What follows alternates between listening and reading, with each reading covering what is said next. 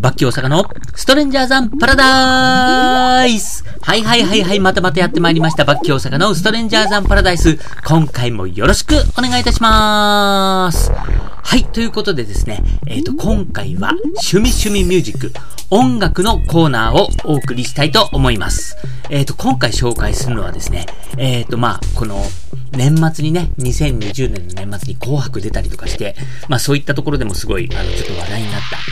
二人組のユニット、夜遊び。え、この夜遊びっていう二人組のユニットの、えっ、ー、と、魅力みたいなものをちょっと今回はお話ししていきたいと思います。よろしくお願いいたします。はい。えーとですね、まあ夜遊びなんですけれども、さっきも言ったように、えっ、ー、と、去年、あの、紅白に出てるんですよね。で、まあちょっと今時のこう、ボーカロイドとかからこう、端を発した二人組のユニットっていうことで、もう本当に今時の音楽作ってるユニットだなーっていう感じなんですけれども、えっ、ー、と、ちょっと今更ながら僕は夜遊びにどっぷりハマってしまいまして すごいね、あいいなと思って、もう毎日のように聴いてるんですね。で、あの夜遊びって僕も最初初めて聞いた時、正直そんなにピンとこなくて、ああ、今時の流行りの感じで、うんうん、いいんじゃない？みたいな感じだったんですけど、まあ、なんでこう、ちょっと今になってどっぷりハマってしまったか、みたいなとこから話してみたいと思います。えーとですね、僕はあのまあ、サブスクリプションであの、いろんな音楽聴いてるんですけれども、こう、何せっかくサブスク、まあ、サブスクリプションって新しい音楽をこう、発掘できる場所でもあるわけじゃないですか。で、その、なんか、いろんなこう、自分が耳にしたことのない、あまり今まで触れてきたことのない音楽の宝庫なので、なんかもう、今まで散々聴いてきた曲とか、懐かしい曲みたいなものはあんまり聴きたくないんですよ。で、なんかもう、新しい曲ちょっといろいろ見つけたいなーみたいな感じで聴くことがすごく多いんですね。で、そんな中で今時の曲っていうのをいろいろこうバーっとランダムに流してる時に、お、これいいなって思ったのが、結構夜遊び率が高いんですよ。で、あの、怪物なんかも、あ、すごいいい曲だななんて思ったりとか、で、ね、まあ、代表曲でもある夜をかけるとか、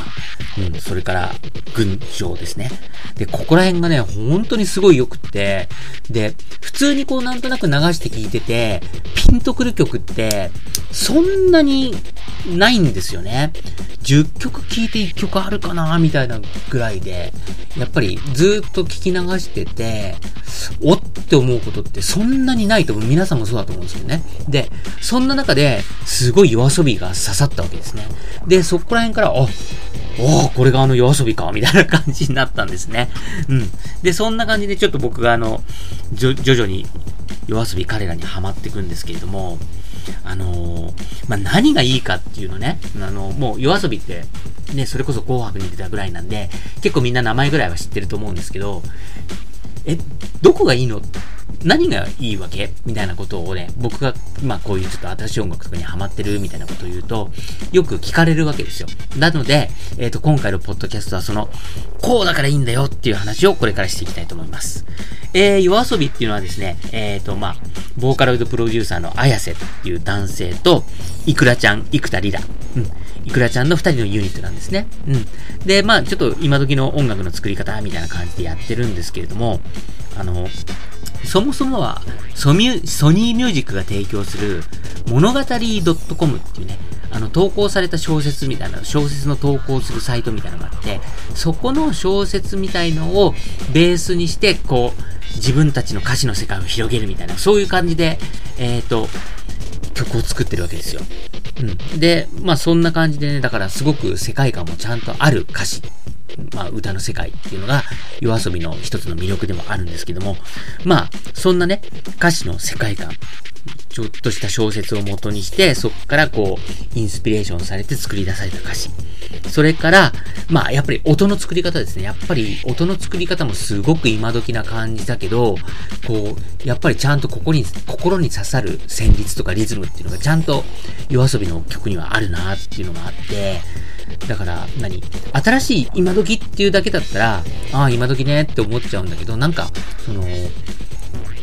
音楽好きな人っていうか、まあ、こう、なんていうのかな、うん。日本人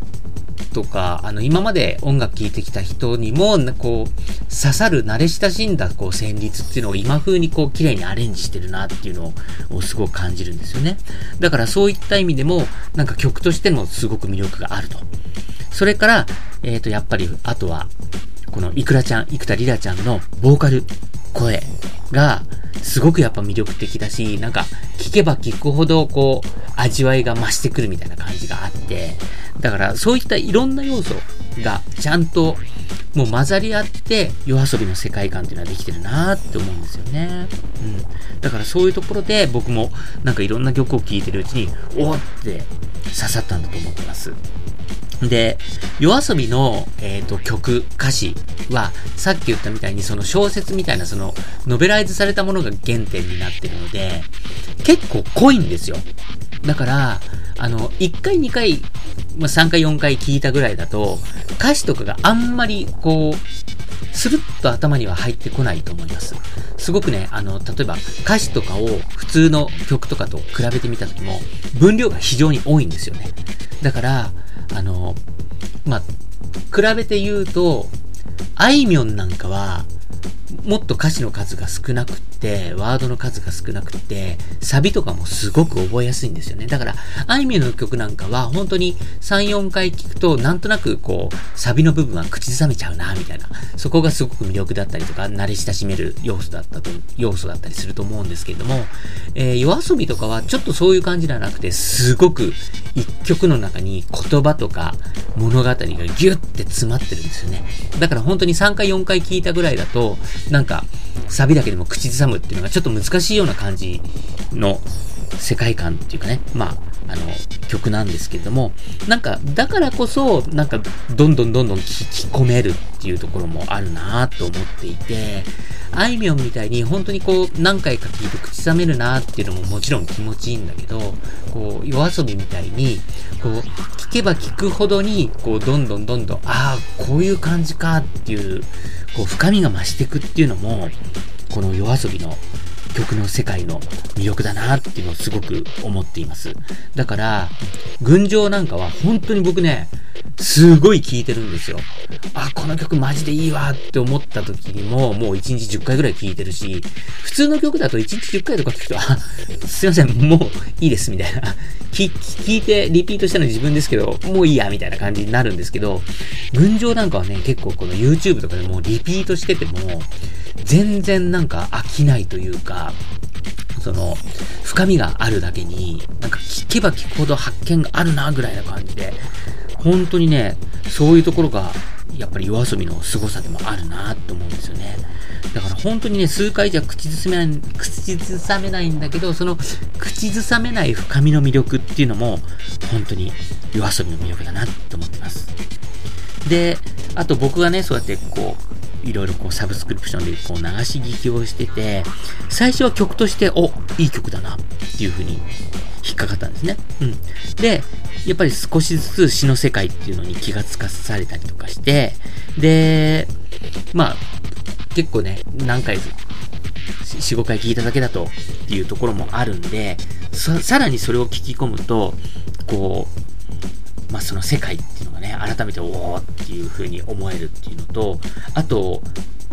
ではあるんですけれども、がっちりとしたストーリーテリングではないんですよ。本当になんかあの、ちゃんと話、ストーリーがあって、そのストーリーを歌にしてるっていう曲もいっぱいあると思うんですけど、そうではないんですよね。だから、こう、ちょっと抽象的な言葉、うん、なんか一言あっても、この言葉って人によってはこういう解釈するだろうし、別の人だったらこういう解釈するかも。で、あの、同じ自分がね、一人の自分が耳に聞いても、最初のうちこういう解釈で聞いてたけど、なんか聞き込んでいくうちに、あ、こういう感じでもしかしたら、なんか、こういう感じの世界なのかなって、ちょっと、なんか同じ曲を聴いても、なんか、世界観のこう、広がりみたいなのが変わったりとか、解釈がすごい変わったりっていう幅がある。なんかそういうね、こう、なんか、かっちりしすぎない、ストーリーテリングになっていない、なんか歌詞の世界っていうのもすごくうまいなと思ってます。だから、なんだろうな。例えば、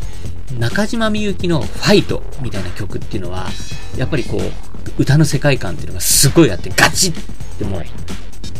結構ね、ヘビーな詩だったりとかするんですけど、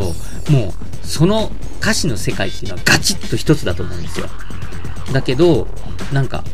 夜遊びの曲は本当に聴く人によっても、その聴くタイミングとかシチュエーションによっても同じ曲なんだけど、なんか感じ方をすごい変えて楽しめる。なんかそういったこう、幅っていうか余力のある歌詞の世界になってるなっていうのもすごいつくづく思います。で、なんか本当にリスナーごとに世界観っていうのがね、感じられるなっていうのが、やっぱりもう一つの夜遊びの、夜遊びの歌詞の世界の魅力、幅なんじゃないかななんて思っています。で、先ほどから言ってるように、もともとこう夜遊びの歌詞とかの歌の世界っていうのは、ウェブ小説とかからインスパイアされて作られてるんですよね。で、えっ、ー、と、それが、あの、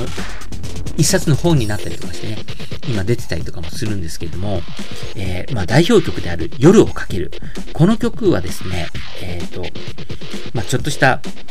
短編小説のタナトスの誘惑っていう、このウェブ小説がオリジナルになってるんですね。で、僕もあの夜遊びハマっちゃったんで、その夜遊びの元の、ね、歌の元になった小説集の本買っちゃおうかなーなんて思って、ちょっといろいろレビューとかを見てたんですよ。そしたら、こう、まあもちろん、あの、いいコメントもあるし、悪いコメントもあるわけです。で、僕が本当にお金出して買おうかなって思うものに対しては、悪いコメントとかもちゃんと見ようとし、見ることにしてるんですよ。で、悪いコメントを見るとですね、あの、やっぱりこう、所詮はウェブ小説で、なんか、薄っぺらくてがっかりしたみたいなことを書いてる人とかも、割といたんですよね。だからなんか、読んでなんかその、元の小説が、なんか、シンプルすぎてとか、あの、その、いかにもウェブ小説って感じのね、なんかこう、安っぽい感じで、がっかりしたってなんか聞かないで、これを読まないで知らないで、曲を聴いた方が良かったみたいなコメントとかも結構あるんですよ。で、うーん、そうなのと思って、あの、ちょっとウェブ上でね、探すと出てくるんですよね。で、先ほどから言ってるように、この夜にかけるの元になった小説っていうのはタナトスの誘惑っていう小説なんですけど、これをちょっとこう読んでみたんですよ。したら確かに、あの、決して長いお話ではないです。うん、本当に、あの、もう短編、ショートショートっていう感じなんですけれども、めちゃくちゃいいから。すごい良かった。うん。で、このね、タイトルになってるタナトスの誘惑っていうね、この短い9文字、タナトスの誘惑っていう9文字のこのタイトルの中に、やっぱりこの小説の世界観っていうのがギュッて詰め込まれてて、すごいうまいなと思うんですけども、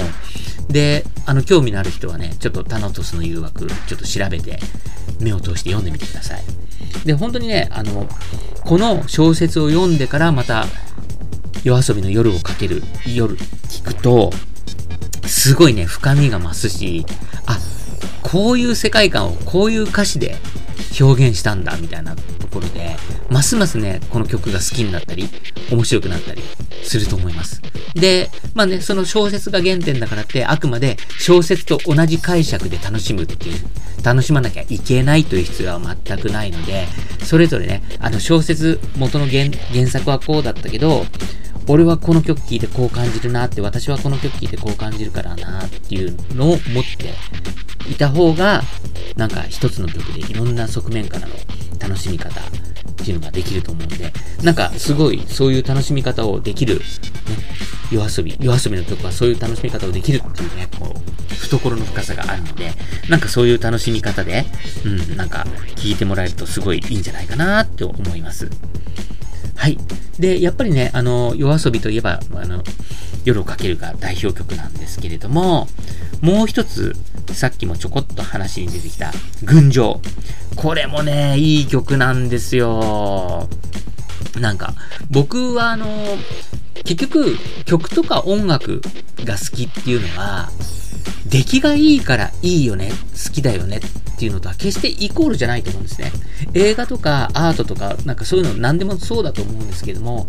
好みって絶対あると思うんですよね。だから、すごいいい曲だよなと思ってても、好みじゃなかったりすると、自分が好きにはならないわけです。で、具体的に言っちゃうと、僕はあの、爽やかすぎるもの、あんまり爽やかなのってあんまり好きじゃないんですよ。だから、あの、オフィシャルヒゲダンディズムなんか、すごい曲いいなって思うんだけど、爽やかすぎちゃって、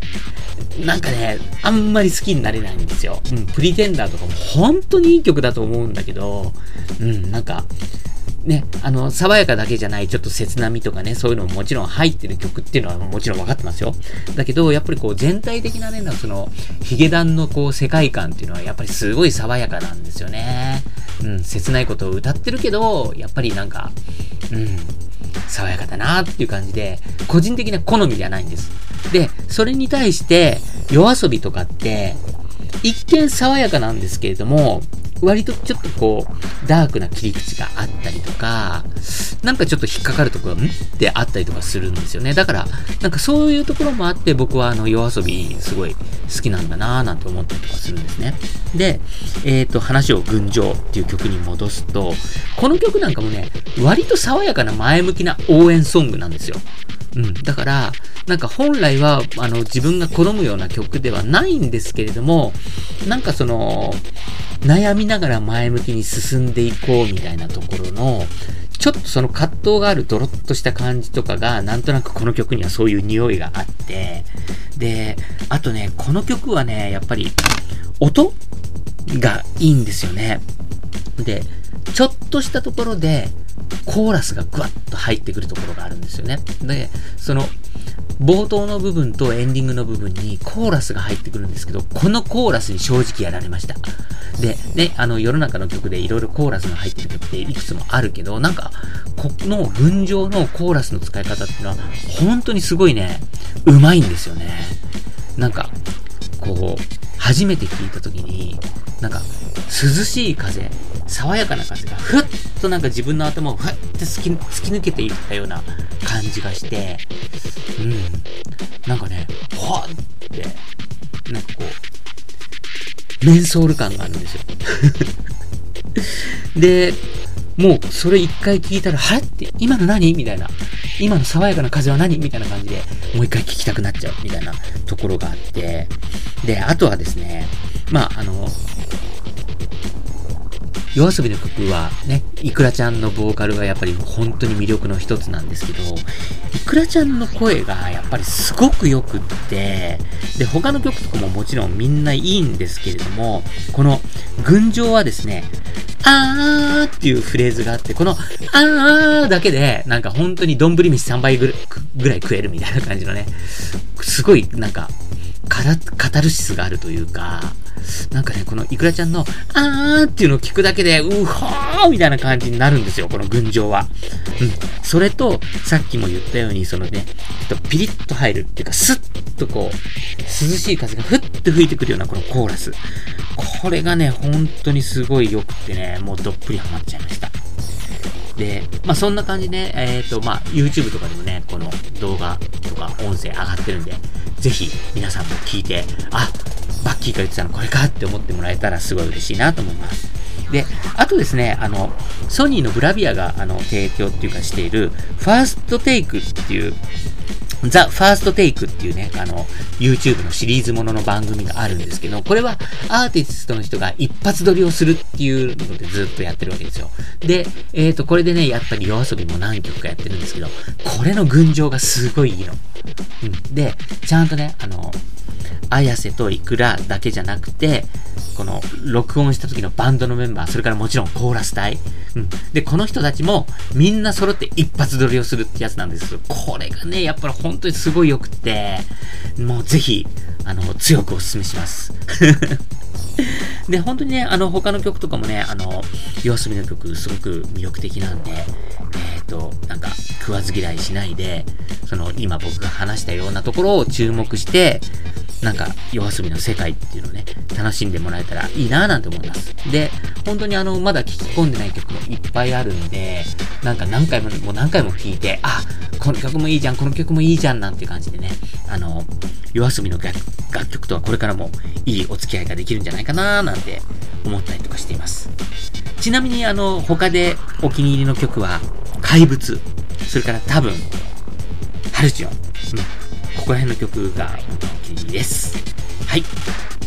バキ大阪のストレンジャーザンパラダイスえっ、ー、と、今回はですね、えっ、ー、と、まあ、今時の流行ってる